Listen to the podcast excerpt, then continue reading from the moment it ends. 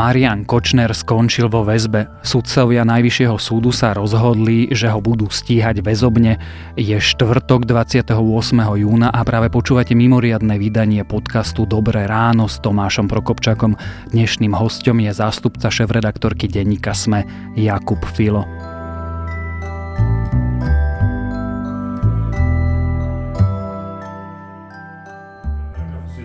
odsek 1 písmeno C trestného poriadku obvineného Mariana Kočnera, narodeného 17.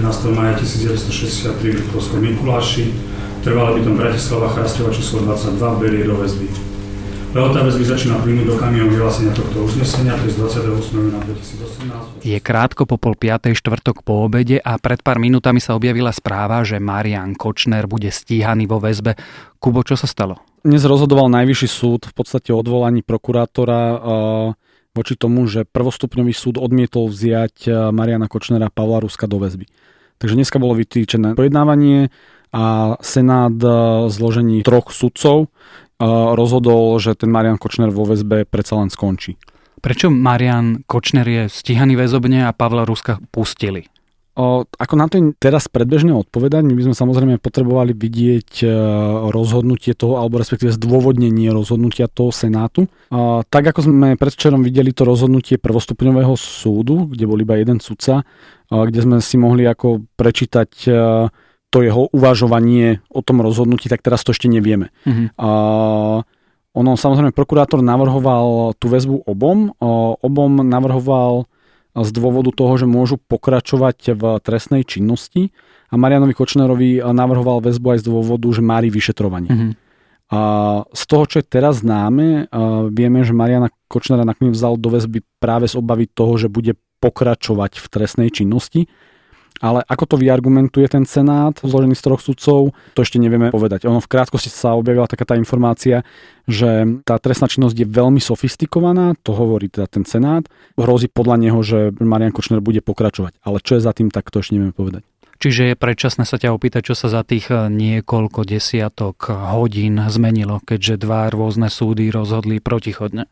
Ono to je proces, hej. A už viackrát sme my dvaja spolu tu sedeli a sme sa rozprávali o tom trestnoprávnom procese.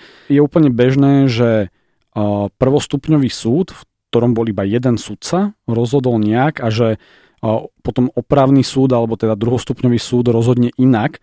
A jedna je to senát zložený z troch sudcov, môžu mať iné názory, môžu tam nájsť iné dôvody, môžu si inak vyložiť e, argumentáciu prokurátora. Takže ono sa v podstate nemuselo zmeniť nič, ani zatiaľ neukazuje, že by sa niečo zásadné zmenilo, len e, tí traja sudcovia, ktorí mohli povedzme aj hlasovať, to nemuselo byť jednomyselné rozhodnutie, inak vyhodnotili tú dôkaznú situáciu, ktorú ten sudca pred týždňom alebo v sobotu e, vyhodnotil tak, že ich prepustil na slobodu. Myslíš si, že ešte pred rokom by existoval sudca, ktorý by poslal Mariana Kočnera do väzenia?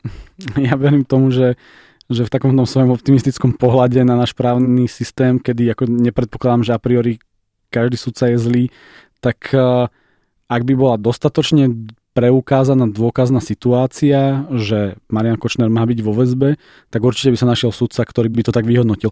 Konec koncom nie je to prvýkrát, kedy Marian Kočner skončil za mrežami.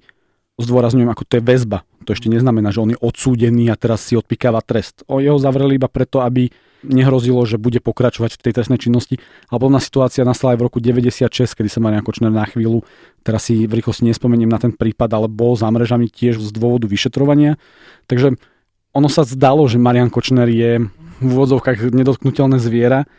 Jasné, že sa mení nálada spoločnosti, len neprikladajme všetko len tomu, že tu je nejaký verejný tlak. Ako súdne rozhodnutia pod verejným tlakom môžu byť veľmi, veľmi nesprávne. A treba veriť a treba mať takú tú akože bazálnu dôveru v to, že tí sudcovia rozhodujú naozaj objektívne podľa reálnych dôkazov a celý ten systém tak funguje. V to by sme sa mali snažiť veriť.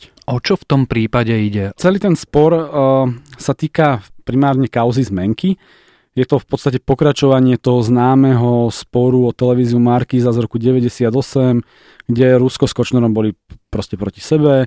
Potom v rámci a tu už je teraz súčasné tvrdenie v rámci nejakých jeho vyrovnávania vzťahov, Rusko na začiatku milénia v roku 2000 alebo 2001 podpísal Kočnerovi nejaké zmenky za 69 miliónov eur v súčasnosti a Kočner ich pred dvoma rokmi vytiahol a povedal, že ich chce zaplatiť. Uh-huh. A A Rusko ich síce podpísal ako súkromná osoba, ale mali akože dovetok, že ak on to nebude schopný zaplatiť, tak to zaplatí televízia Markiza.